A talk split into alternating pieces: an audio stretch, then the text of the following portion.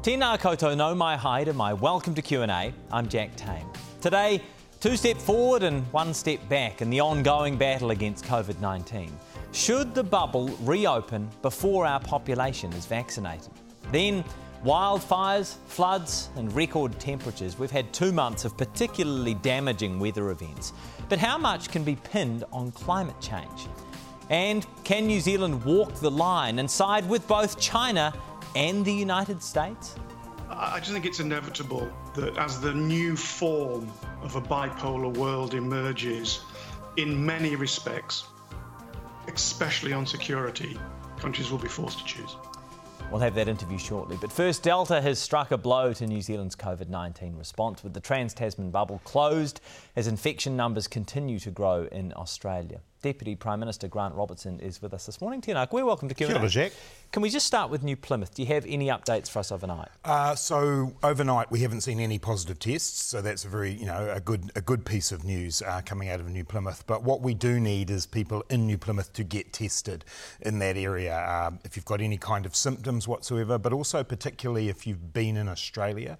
Um, we know that a number of people who've come back from from trips over to our, our friends over the ditch have come back to the Taranaki region. If they've done that, we'd like them to get tested as well, just to make sure that we can completely cover off anybody who might have been exposed over there. So there is still concern that this positive result in Taranaki might have resulted from someone coming back from Australia as part of the Trans Tasman bubble with COVID 19? So, wastewater testing is very sensitive and it can pick up um, when people have had the virus previously, and it's what's called shedding, uh, where, they, where they've got remnants of the virus in their system, but they're no longer sick or infectious or anything like that. That's still regarded as the most likely uh, scenario at play here.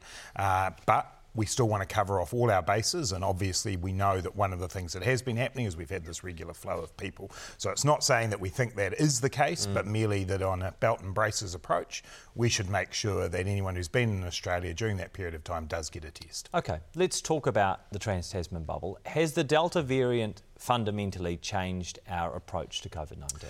I think it's fundamentally changed the world's approach to COVID 19. I think I read recently that in the last fortnight across the world, we've seen a 30% increase in the number of infections. Delta and the variants that are happening as a result of the mutation of COVID 19 is making sure that everybody sits up and takes notice of something that is more transmissible. Certainly, when it came to the Trans Tasman travel bubble, uh, when we looked at the situation and said, well, how do we manage where we've got New South Wales with this outbreak? The reality is we then had to take a step back and say, well, the whole of Australia is now potentially at risk of the Delta variant spreading. It is so much more transmissible, we therefore had to act. You've laid down that eight week uh, time frame for the time being, but what do you need to see in order to reopen? Certainly, we need to see that community transmission was contained in Australia, that we weren't seeing cases that we wouldn't expect, you know, people who were already in isolation, family members within a bubble.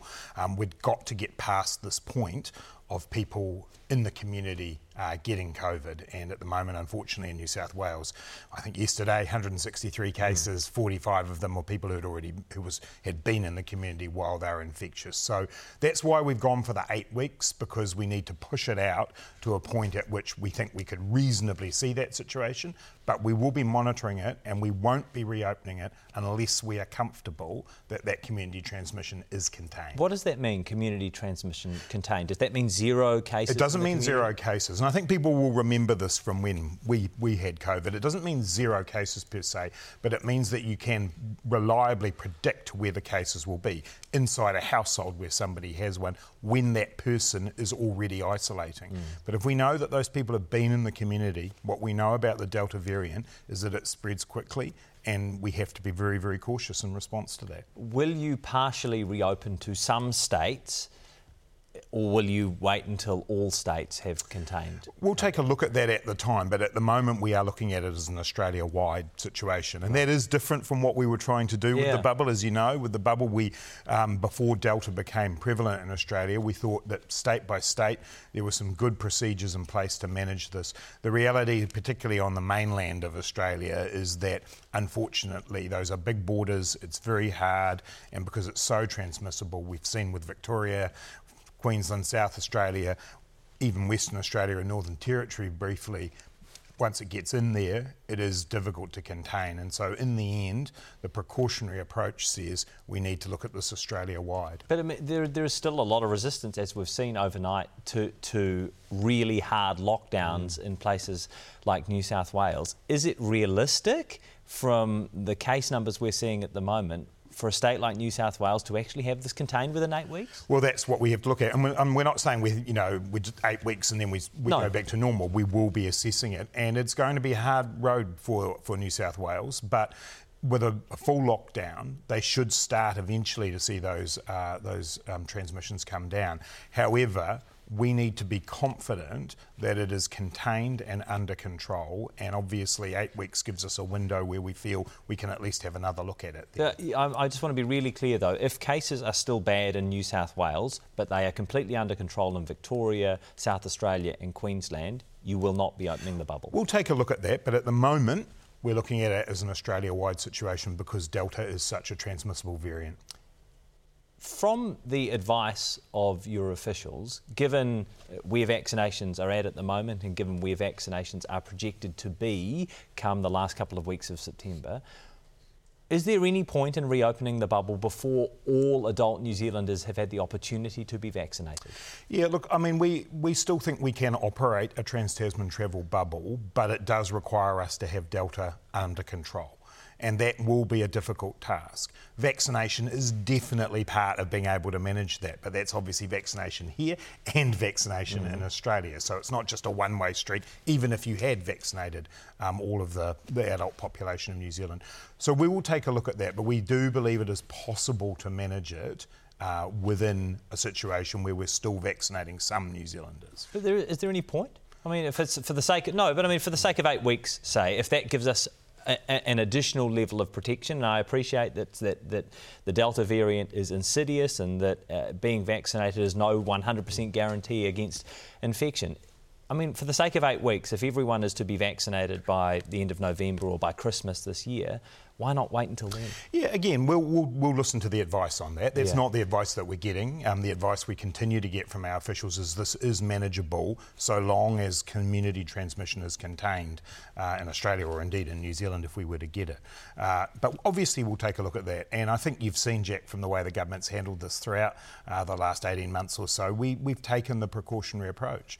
Um, as we've done now with extending this to the whole of Australia. And we will continue with that precautionary approach because the worst thing for New Zealand would be ourselves having to go into a lockdown type situation and all the impacts that that brings. In sticking with introspection, uh, is there any part of the New Zealand vaccine rollout so far that you think could have been smoother? Oh, look, on a day to day basis, when you're doing a mass vaccination program of the whole population, of course there are going to be things that um, could be better. But overall, I think it's a, it's a program that's running well. And the feedback we get from ev- virtually every person who goes and gets vaccinated is that it is a good process. They feel well looked after, they feel well communicated with. Um, we've got supplies of vaccines ordered now that mean we will be able to do, as you've said, and vaccinate everybody who wants to be mm. by the end of the year. Um, at the beginning of this process, we needed to get approval for the vaccine. We needed to go through all of the right processes. We're not going to have people having levels of confidence in the vaccine if we'd rushed through and ignored MedSafe and just gone ahead. So we had to go through those steps, and I think we did that appropriately. We've got a single dose, a single vaccine, which I think mm. is really important for public confidence as well. So, yep, look, we'll take a, a look back in times to come. Um, and you, nothing... said you said there are some things you think could have been done better. Oh, just the way in which, you know, on a day to day basis within a particular DHB, how they might have communicated with a particular group. That's what I mean. The overall program, though, I've got a lot of confidence in, and actually the hard work that's going on right now by thousands of vaccinators is paying off. And every person I've spoken to who's gone and had their vaccine has had a great experience. We've now got the, um, people the who haven't had them. Yeah, and the 0800 numbers are now available for all of those Group Three people to ring up, and the feedback again there is people are getting their appointments. And look, you know, Jack, we always said our goal was by the end of the year to have all New Zealanders who wanted to be vaccinated vaccinated, and I'm confident we'll reach that. I think uh, the latest numbers earlier this week on Wednesday showed that about 20% of Group 3 have had their first jab, but of course, um, things start opening up for Group 4 this week. As someone who um, is used to analysing processes. is, does that does that from a bureaucratic sense does that make sense to you? Yeah, it, I think it's fine because we don't stop. You know, Group One hasn't stopped, Group Two hasn't stopped. We keep going, but this is the opportunity. We've got the. But we want to be prioritising those groups first. Right? Yeah, but it would be a bit silly, wouldn't it, to have lots of vaccine in stock but not be vaccinating someone in Group Four because we were searching for every member of Group Three. We roll it out continually, and I think you'll see those percentages of Group Three ramp mm. up significantly now that we've got that booking system in place for them. I know that Helen Clark doesn't believe global travel will return to pre pandemic norms within the space of her lifetime. From the information that we have available and what we know about the Delta variants and the information you're getting in the PMO at the moment, is that accurate? I certainly think things will change. Uh, you know, if you think about 9 11, um, things didn't go back to normal in terms of international travel after after 9/11. Our whole experience mm. of airports and planes and everything can changed, and I think the same will apply when it comes to COVID. I think it'll take a, a significant amount of time um, for it to feel like it did before COVID, and I doubt that it ever fully will. A couple of quick questions on Samoa. Samoa's Court of Appeal has made a ruling that means Fiame Naomi Mataafa is Prime Minister. Do you think the dispute has damaged Samoa's democracy? Oh, look, you know, all countries from time to time go through situations where they're democratic processes are tested, where the courts are, uh, have to become involved from time to time. I think the courts have made their decision now, and we're very pleased to welcome Fiame as the Prime Minister. Uh, she's someone I've met and, and I know, and I think she's going to be a terrific leader for Samoa. Have you been concerned about that situation? No, we were very happy and confident in Samoa's systems that they would work it out. And, you know, the court has spoken. That's the appropriate time now for us to say we have a Prime Minister in Samoa. New Zealand's relationship with Samoa is hugely important to us, and we're looking forward to working with her. And should the outgoing PM Tuilaepa concede? Look, you know, that's entirely up to him. The decision's been made by the court now. New Zealand is very confident that we have a new Prime Minister in Samoa to work with. We've worked well with Tuilaepa over the years, you know, and he's, you know, his contribution to the Pacific needs to be recognised. Uh, but there's been an election, there is a result, there is a new Prime Minister, and we're looking forward to working with her. Deputy Prime Minister Grant Robertson, tēnā koe. Thank you for your time. After the break on Q&A, two months of climate-fuelled natural disasters, but what can be directly attributed to climate change? Plus, how does your CV compare to this guy's? I've been a farmer, I've been a labourer, I've been a driver, I've been a barman, a bouncer, a hustler, I've been a, an artist, a tutor, a publisher, a gardener. I was a soldier for eight weeks. That didn't work out. Hoki Maiti, we welcome back to Q&A. A week since floods put much of Buller underwater, there is a severe weather warning in place once again for northern and upper western parts of the South Island. But the last two months has seen a series of extreme weather events causing death and destruction around the world. China is the latest country to be saturated by record rainfall. In Zhengzhou on Wednesday, at least 25 people died, 12 of those in an underground train after the tunnel was flooded. Several dams were destroyed and hundreds of thousands of people evacuated in what scientists describe as a once in millennium weather event. Contrast that with Siberia, where a heatwave has led to unprecedented wildfires this week. The air pollution in nearby towns and cities is so bad, residents were told not to step outside. The heat's causing issues in Scandinavia as well. In the Norwegian county of Saltdal, right near the Arctic Circle, a new record temperature of 34 degrees was recorded this month. Last week, the UN confirmed Antarctica has also set a new record temperature. The frozen continent hit 18 degrees Celsius. The clean-up continues in Europe after ruinous floods killed approximately 200 people in Germany and Belgium. While in the United States and Canada, more than 1,000 people died last month in a record breaking heatwave. Wildfires in the same region are causing haze and air pollution almost 5,000 kilometres away in New York. And of course, here in New Zealand. Mid Canterbury was smashed last month while cow carcasses had to be scraped up off beaches following last week's floods in Buller. So, how much of the damage and destruction can we directly attribute to climate change? And should scientists in the media be doing more to link climate disasters with human caused climate change? Sam Dean is NIWA's principal climate scientist and works in the field of attribution, where scientists determine if a weather event is directly influenced by climate change. Tēnā koe, welcome to the show, Sam. What is attribution science? Kia ora, Jack. Um, attribution science is where we consider the contribution that climate change has made to something like an extreme weather event. Uh, so the West Coast flooding or the East Coast flooding in Canterbury, or say the um, big heat wave in uh, Canada and the US is the best example. The study came out very recently saying that the, such an event was virtually impossible without climate change. So that that's that heat wave um, you know, the chances of it happening naturally without the warming that we've put into the planet uh, virtually impossible. We, we, what, we, put some precise numbers on it, but you know, that's great. What is the broad purpose of attribution science? Is it just to win over anyone who might be sceptical about the impacts of climate change? Uh, that's true. I think uh, we talk a lot about the distant future with climate change and projections, and that people can become disconnected from that. So, talking, bringing it back to the now, making it real, um, making it in your back garden, and, and, talking about how climate change has altered the world we live in already makes it more real for people, and that makes it, you know, you're having your policy discussions right now about whether to do this or to do that in response to mitigating or adapting to climate change. So that, that's the role it plays for sure.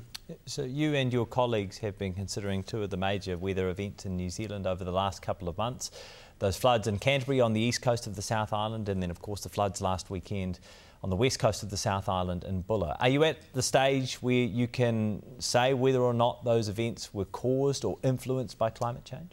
Yeah, we're working really hard on that um, right now. We can't, we're not ready yet to go with a definitive statement about how much they, they've been affected. They will both have been affected to some degree by climate change. What we can say is that the the west coast flooding, the, the Buller and the um, the Wairau uh, flooding in Marlborough, um, they because they happened in the winter on the west coast of the South Island, you know, rain into the mountain mountains and the main divides. That that, that sort of event is most the ones that most likely to be influenced by climate change. We've both got more moisture in the air and we've got a greater frequency of those weather events happening because of climate change, because of the way it's affected the circulation and of the atmosphere in New Zealand. And and when you get to the point where you can say how much has been influenced by climate change, is it just the sort of thing where you say this is 20% worse than it would have been? Yeah, so we, will often, I, I think you, I heard you on the radio the other day getting exactly right, talking about how for the West Coast it might be a doubling in the chances. So while that event could have happened uh, naturally, uh, the, the risk of that happening has doubled um, because of climate change. So it will be about that, about a doubling of, of the risk.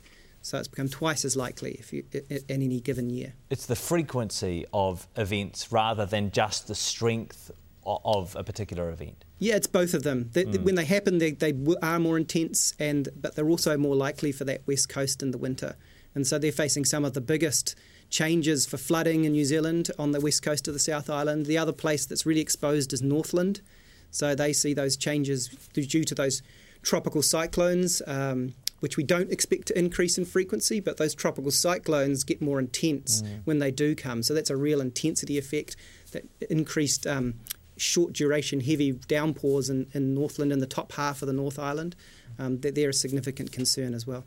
I know but, that the, the groundswell farmers protests concerned a lot of different issues, but some of the issues that people were protesting were climate change policies. Did you did you see an irony in the groundswell protests being followed immediately by an event that is likely to have been influenced by climate change and smashed farmers? Yeah, I think it's important that we we make the connection between taking action and, and implementing change to what otherwise is going on around us. You know, we've had a lot of warming, we're having more extreme events. I think this what's going on around the world at the moment is quite scary, and it'll be interesting to see what studies come out of that in terms of the, the kind of crazy place we're going. Um, I think farmers, you know, are really adaptable. They they under, they they experience the weather really closely on on the land, but they are going to have to um, either lead or face the consequences of regulations. And so that, that, I encourage them to lead. I encourage them to to set the agenda for mm. how they are going to uh, reduce emissions. Um, but it's it's more than just farming, right? It's like we we need to stop burning coal. We need to stop burning oil. I, I think there's a big climate meeting happening in all the governments in late uh, November, later this year in the UK, and I think the conversation will be about, you know, not using coal for power generation.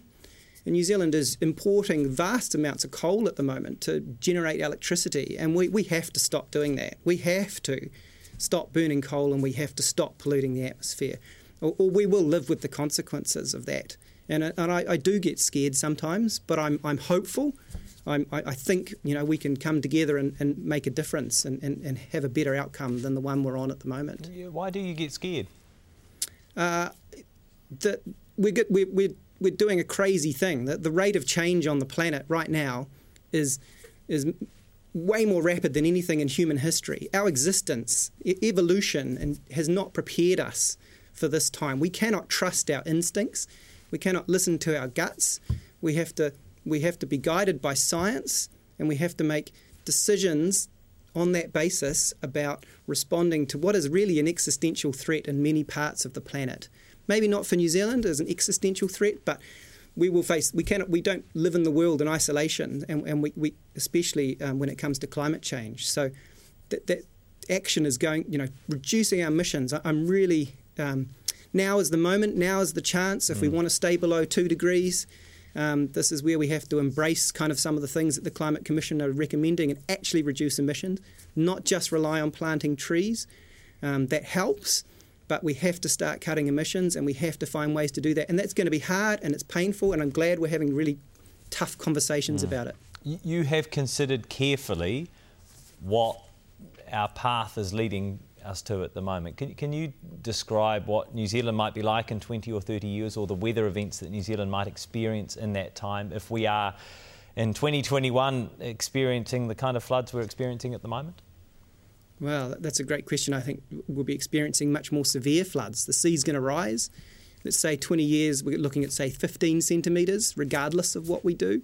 Um, could be more with Antarctica melting. Um, that, that raises the sea level, it raises the storm surge.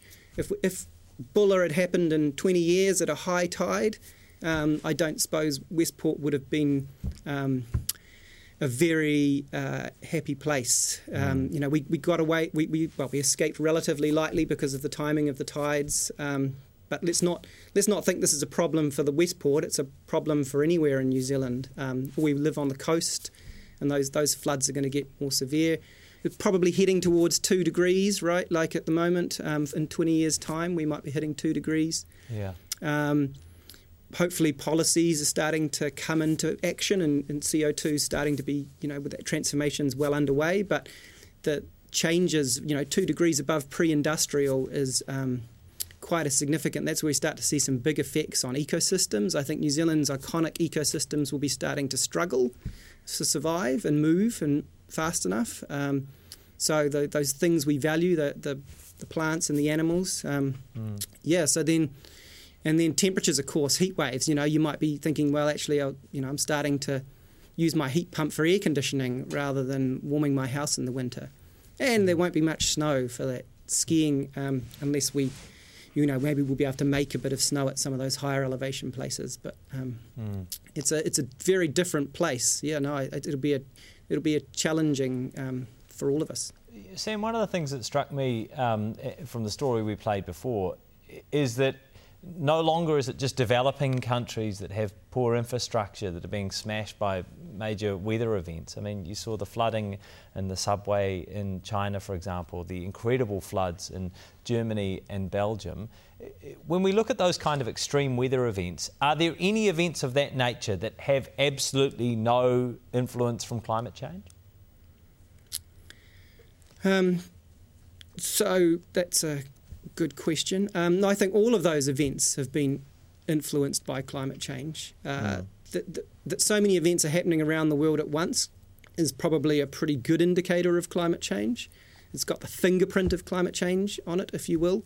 Um, some things become, do become less likely because of climate change. Um, severe Right. snowstorms or something. Um, but we're not talking about any of those at the moment. Um, So not all hazards get worse, but these the, the flooding, the, the heat waves, um, some of these temp- I think these temperatures in Canada and the US were scary, and I know people living there, and they they were scared. They're terrified by you know how do you survive in 47 degree temperature without air conditioning, right? Like Yeah. that's really tough, and it kills people, and that is the path we are taking at the moment. I noted a piece in Newsroom by Marc Daalder this week that uh, considered some of the news coverage of the floods here in New Zealand, and, and a large percentage of the news coverage didn't mention climate change. Do you think we in the media need to do a better job of linking extreme weather events to climate change? Uh, I, I know the BBC. I, I was reading the BBC this morning, and they um, they certainly put a a comment about climate change in every single article, um, and that's that's possibly helpful. I, I sort of personally find that gets a little bit detaching, right? Because you're just seeing the same sentence over and over again. You stop reading it. Um, so I, I think having uh, comments like so stories like this, and I, th- I think I've been done quite a lot of. Um, I've seen quite a lot of people in the media talking about these events in the last few weeks. I, I think that's that's good, and I'm, I'm, I'm the media's doing okay really on sort of promoting um, or discussing, supporting the dialogue of, of climate change. I think it's important to keep telling the story of some of these hard decisions about things like electric cars why we need to do that, right? I, it would be good to see that discussion alongside those policy decisions, those policy conversations. We shouldn't have them in isolation. They go together, and we have to be reminded of why we're making some of these tough decisions and why we need to do them. And that's that's the story maybe we're not quite getting to. This has been a really interesting conversation, Sam. Dr. Sam Dean Tenakwe, thank you very much for your time. Thanks. After the break on Q&A, in the battle for geopolitical supremacy, is New Zealand being forced to choose between China and the United States?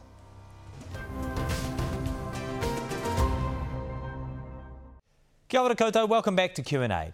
New Zealand joined the US, the EU and the UK this week in publicly condemning a Chinese cyber attack. In a move many analysts say further positions us alongside liberal democracies in the ongoing battle for geopolitical dominance. So, are we now at the point where countries are being forced to choose once and for all between siding with China or the United States? Tim Marshall is a former BBC journalist and diplomatic editor at Sky News. He's the author of The Power of Geography, which begins by considering the South Pacific implications of China's ascendance. I just think it's inevitable that as the new form of a bipolar world emerges, in many respects, especially on security, countries will be forced to choose. And what will it mean for a country like New Zealand in the South Pacific, geographically much closer to China than the UK, for example? I think it's really difficult for you because um, you're a democracy, but you look at the map and then you look at trade and you look at you know you, you, the balance of trade that you have with China, and then you factor in that China is a dictatorship, and there's a tension there. And so you, you I believe, when the pressure mounts over the coming years, um, will have difficult decisions to make uh, because of your geographic location. Whereas instinctively, as a, as, a, as a liberal democracy with deep roots, you will want to align yourselves as much as you can with other liberal democracies. I think this is part of what's a very slowly emerging Biden doctrine. But the tension then comes with, well, this huge giant up there will punish you economically. And there's going to be a lot of tension in that. We, we've seen it already. You, you know that you didn't sign up to the, the recent Five Eyes, the intelligence uh, memoranda, which was going to criticize the treatment of the Uyghurs. You took a softer line, not making a judgment on that. I think it's an example, though. What will be the consequences of New Zealand making a decision? Oh, uh, great. Because if you look at uh, Australia, um, they've, they've clearly made their decision. And you look at the a third of their wine imports have collapsed, uh, exports, sorry, have collapsed. And that's, that, that grabs the headlines because people know that their wine is nearly as good as yours. But Um, of course, that's not the real headline. The real headline is the much bigger industries in, in Australia, which are also suffering. So if you go down that route and you stand up to uh, what is a dictatorship, I think it's worth underlining it over and over again because that, that's at the core of this argument. Yeah, your your your trade will will suffer. The tariffs on your goods will go up. There will be bans on on certain aspects uh, Marlborough wine, for example. Um, also, th- this is more vague, but I think militarily, um, you better, you know, well, you already are f- very much aligned mm. uh, with other democracies, but you're going to have to stay really tight with them. And you're also going to have to show up on occasion uh, when asked to show up uh, as I said, I go back to the British sailing mm. their aircraft carrier. You know, it's not like the Americans are saying, help, we've only got 11 aircraft carrier groups, we need yours. This is, you know, huge symbolism uh, by the, the British staking their claim to stick with the Americans as we approach this bipolar world. And uh, you're going to be asked to do similar things. And again, I'm not saying uh, whether you should or not. I just think that these are the, the coming choices. Yeah, and in being forced to make a choice and in being forced to turn up, as you frame it, does that mean that New Zealand will have to sacrifice at least part of its independent foreign policy? Yes, uh, I mean you've always prided yourself on it, haven't you? And um, you know you've, you've been quite out there on it, and, and that is actually quite admirable. But come on, push comes to shove. Um, and not, i don't always want to bracket you with mm. the hmm. Australians. It's not, it's not fair, but let's face it, in a geographic, political sense, there is a bracket there. When the liberal democracies came calling uh, over the past uh, more than a century now, New Zealand has stood up with them. There is a price to pay for having something of a, a, an American security umbrella above you. Now, again, because of geography, because you are further away and you have between you and China, you have Australia, this is why I believe you can hedge your bets uh, a, li- a, little bit more. But when the call comes, I suspect uh, you will you, you, will you will step up to it. Uh, the Australians, as soon as the empire called, First World War, straight there, Second World War, then of course the Americans came calling hence Vietnam, hence Afghanistan. That's why they were there. There is this price to pay. Mm. You, you don't have a protective big brother, if you like, um, without occasionally uh, the, the, bill, the bill coming in. I mean, you know, this is hard mm. reality. This is how things work. In the last few years, we have seen China extend its influence and behaviour amongst South Pacific nations. Do you think if countries are increasingly forced to choose, New Zealand might find itself at odds with some of its closest Pacific neighbours? If they go the same way, and this is part of the big 21st century battle, mm. you know, and you are uh, you're not on the periphery of it. You're not bang in the centre, but you're you know you're close to the centre of, of, the biggest 20 biggest battle of all of the 21st century, which is basically the Indo-Pacific and the relationship between America on one side and, Ch- and China on the other. Now, China will try to pick off everybody it can. Of course, it would. Why wouldn't it? It wishes to break out from the the, uh, the first island chain, you know, places like Taiwan, Japan, Philippines, and move down with its influence. You'll know they're, they're busy bidding for a port in uh, Papua New Guinea. They're busy trying to make sure that they are the biggest economic players uh, in, in some of the smaller islands. And um, if, if New Zealand makes its decision that it knows eventually it will stick with um, I'd like to come to something called the D10 in a minute. If it's going to stick with the, the modern democracies, it'll be part of your foreign policy if you make that choice that you will also be going to these small islands and trying to make sure that you uh, are mm. trading with them, that you can give them as many benefits as possible. But of course, being a relatively small nation, that's extremely difficult because you don't have the punching power of of what I would call the second tier nations, the UK, Australia, Italy, etc. Tim, talk to us about the UK. will a post Brexit Britain lose influence in global affairs? Um, don't you hate it when people say yes and no? But yes and no. it, it will lose um, some influence, but it will gain some influence. I'm trying to think of examples. I mean, it's going to lose influence in our purchasing power. You know, we, we, we can go to a big country like Brazil and India and say, right, here's our terms for the trade deal. And they're going to say, nah. Whereas, of course, if you go as part of the EU, the biggest, richest trading bloc in the world, then you have more purchasing power. So we've lost that without any question. But if you're someone like Poland and you're very concerned that many countries in Europe don't truly understand the threat, potential or perceived threat from Russia or the Baltic states from Russia, because I know the Poles have a saying that, you know, in, in, in Portugal and Spain, they don't really care about us. Are they going to fight for Poland? Now, the British have this uh, much more robust view when it comes to uh, Russia. And there is this natural gravitational pull uh, between them, which is already emerging. So you get extra uh, influence from that. On balance, uh, yeah, we're diminished, mm. but it's not as bad as a lot. A lot of people said the sky was going to fall. I looked out today, it's still there. Speaking of gravitational pulls or lack thereof, one of the interesting geographic spaces you consider in your new book is space itself. In what ways yeah. will geopolitical battles be fought in space in the coming years? Well, hopefully, primarily, uh, it's just um, a lot of cooperation. But that would be slightly naive. I mean, we have cooperated in space before, but um, you know, when it came to divvying up Latin America, I didn't see much cooperation. So I think the best you can hope for is that the the competition will be economic. I mean, there are there are uh, meteorites, huge meteorites, mm. that have more rare earth materials on them than the entire U.S. economy is worth in a year. You know, trillions of dollars.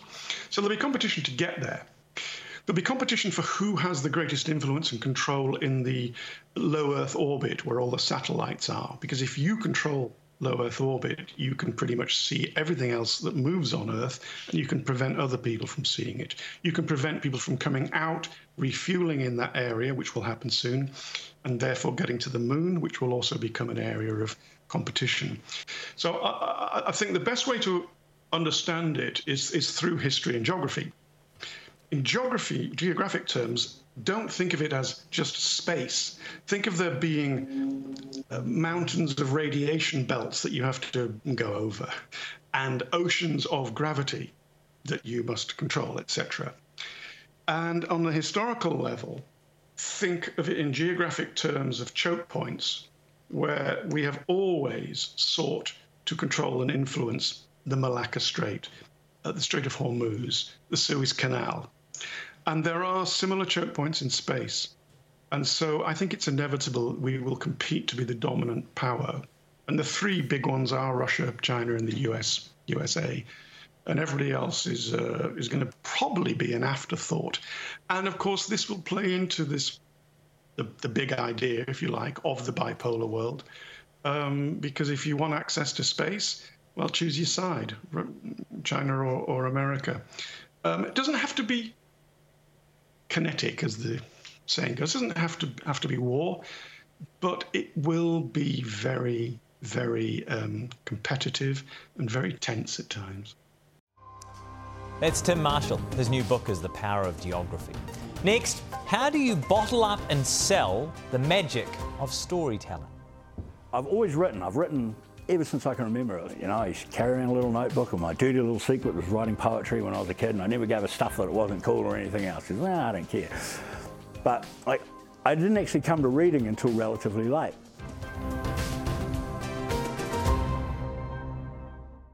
Kia ora, Tefano. Welcome back. Taking a prestigious job with the Department for Internal Affairs might make you sound like a spy. But Ben Brown is an open book the author and poet has been appointed New Zealand's inaugural Te Awhi Rito Reading Ambassador. It's Ben's job to promote reading to children and young people. I visited him at home in Lyttelton and asked him about the simple magic of stories. On the main drag in Lyttelton, just above the bakery, is a view of a busy port, a thousand logs, and a thousand stories. When Scott's first voyage to Antarctica arrived here in the early hours of 1900, whenever it was, Um, he sent his young ensign up to the office to see if there's any telegrams from home. That fellow was Ernest Shackleton. The Ernest Shackleton. He would have been, I don't know, 1920 then. That telegraph. That telegraph office, right there, that door. no, yeah, and then I thought, I Ben Brown is a man who loves stories. I'm somewhere else when I read. The more I can get into a, a good read, the, the further and further away everything else becomes. And I'm just kind of there with my words, building the picture in my head. And isn't that one of life's most magical little pleasures? The immersion, the escape, the page pinched between two fingers, the tension of a paperback spine. How do we remember people close to us? You know, we talk about them, we talk about them as stories. Um, when we think about our own lives and, and how we go about things, we tend to think of them as stories. We don't just connect together a whole bunch of events and that was my day. Stories are puzzles and conundrums and enigmas. And it's Ben Brown's mission to try and bottle the enigma. I've been a farmer, I've been a labourer, I've been a driver, I've been a barman, a bouncer, a hustler, I've been a, an artist, a tutor, a publisher, a gardener. I was a soldier for eight weeks. That didn't work out. Drifting in morphine for days. What did work out was writing. I've always written. I've written ever since I can remember. It's been, you know, I used to carry around a little notebook, and my dirty little secret was writing poetry when I was a kid, and I never gave a stuff that it wasn't cool or anything else. Because, well, I don't care. But I, I didn't actually come to reading until relatively late because I, I grew up in the Motueka Valley on a farm by a river. It was a beautiful place. I had heaps to do, and reading just to me seemed to be time consuming when I could be doing other things. My father, on the other hand, he was a voracious reader. He, he always had two or three books on the go, and he was trying to get me to read this particular book. Have you read it yet? Have you read it yet? He ragged on me for days and days and days. Have you read it yet? No. Read it? No. no. And he was walking past my bedroom door, and I was sulking in my room, and he said, Have you read it yet? No. And, and he threw it at me. Hardcover volume, Tom Sawyer. Bang! Smacked me on the head. He said, Read it. So I read it. Still remember the opening sequence, you know. Tom, no answer. Tom, no answer. What's going with that boy? Tom, no answer. And I loved it. I loved it because it was about a boy and his mate who lived on a river and bunked off school and avoided work as much as they could and went sailing down the way on rafts, and that was me and my mate. In the Motueka Valley in 1972. Have you read South? Yeah. This 50 years on, Ben Brown has moved from a river to a port just around the corner from a library. I'm guessing you're on a first name basis. Yep. He's still enchanted by a good yarn. It's not, it's not even just stories, it's words, you know. It's words in a certain assemblage. Um, that's what makes a story as opposed to a shopping list or a recipe or a, or a, a bunch of abstract ramblings. Words are fascinating. The, the etymology that's involved, the history, the, um, the geography that's covered, especially in the English language, and in Māori, come to that, you know. I mean, Māori, Māori is a, a, is a living language, so it grows according to its context and its needs and its requirements. Yeah, always makes me laugh. Those buggers "Oh, Māori never had a name for computer before computer before we can." Neither did you. so you know, And don't you think the Maori word for computer is a great Rorohiko. electric brain? That's great, eh? Māori have an instinctive understanding of the power of a story. You know, so I mean, I mean, pretty much everything that's of meaning in the, in the Māori kind of cosmology comes in the form of a story. You know, your whakapapa, uh, your pūrākau, your, your um, yeah, those kinds of things. You know, they're all pakiwaitara, they're, they're all stories. It's quite interesting to me that in, in, in the 19th century, for a, for a long period there, Māori were more literate than, than the Pākehā settlers who were coming here. And then it just sort of got to about the late, late 1800s and then it stopped. Um, they no longer trusted it. If, there, if there's one thing I could do, um, it would be to say to um, some of those apparently disadvantaged Māori communities, if they are turning away or still shying away from literature and literacy, just, you know, get with the tupuna, man. At the telling of the story, How do you sell the magic of stories? Ben Brown says all he can do is speak to his own experience. An adventure, an escape, a completely different world is only ever a page away. That's Ben Brown. He'll be at the Taumata Pā Rito Summit in Wellington at the National Library from the 2nd until the 4th of August. After the break on Q&A, the government is developing a plan for social insurance. So what might that mean for Kiwis who lose their jobs? Uh, the idea is that you don't want to make it too generous that you don't go looking for a job, but you don't want to make it so ungenerous uh, that you feel that you have to grab the first job along the way either.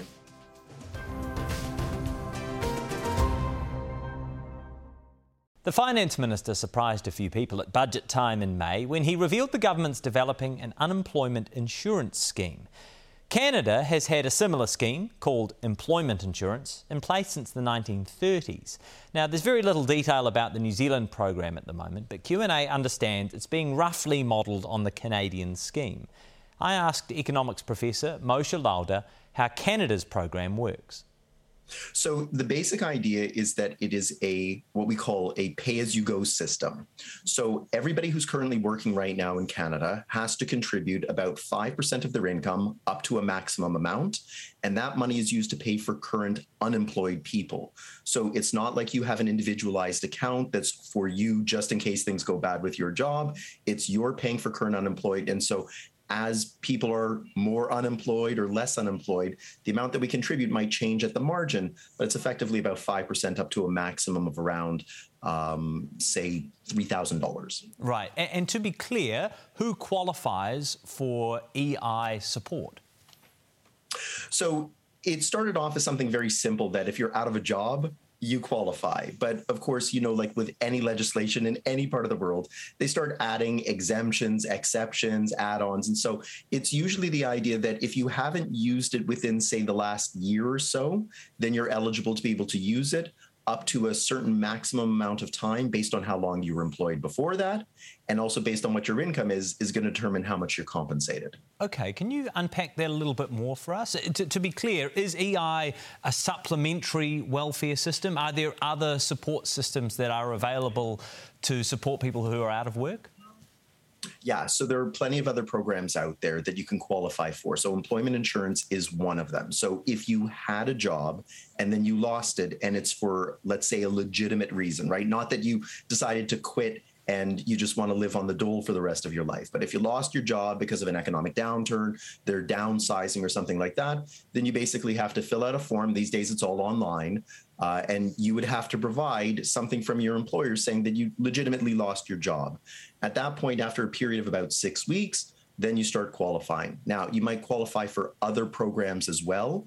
And what happens then is the amount that you receive is means tested. So if you're receiving lots of money from some other source, then the amount that you qualify for for employment insurance would be different than if you didn't qualify for any other things. If you have a family with kids, as opposed to being single, older, younger, all of those things are going to kind of determine the amount that you qualify for. But it's essentially a short waiting period. And if you haven't used it uh, prior, let's say about 12 to 18 months before.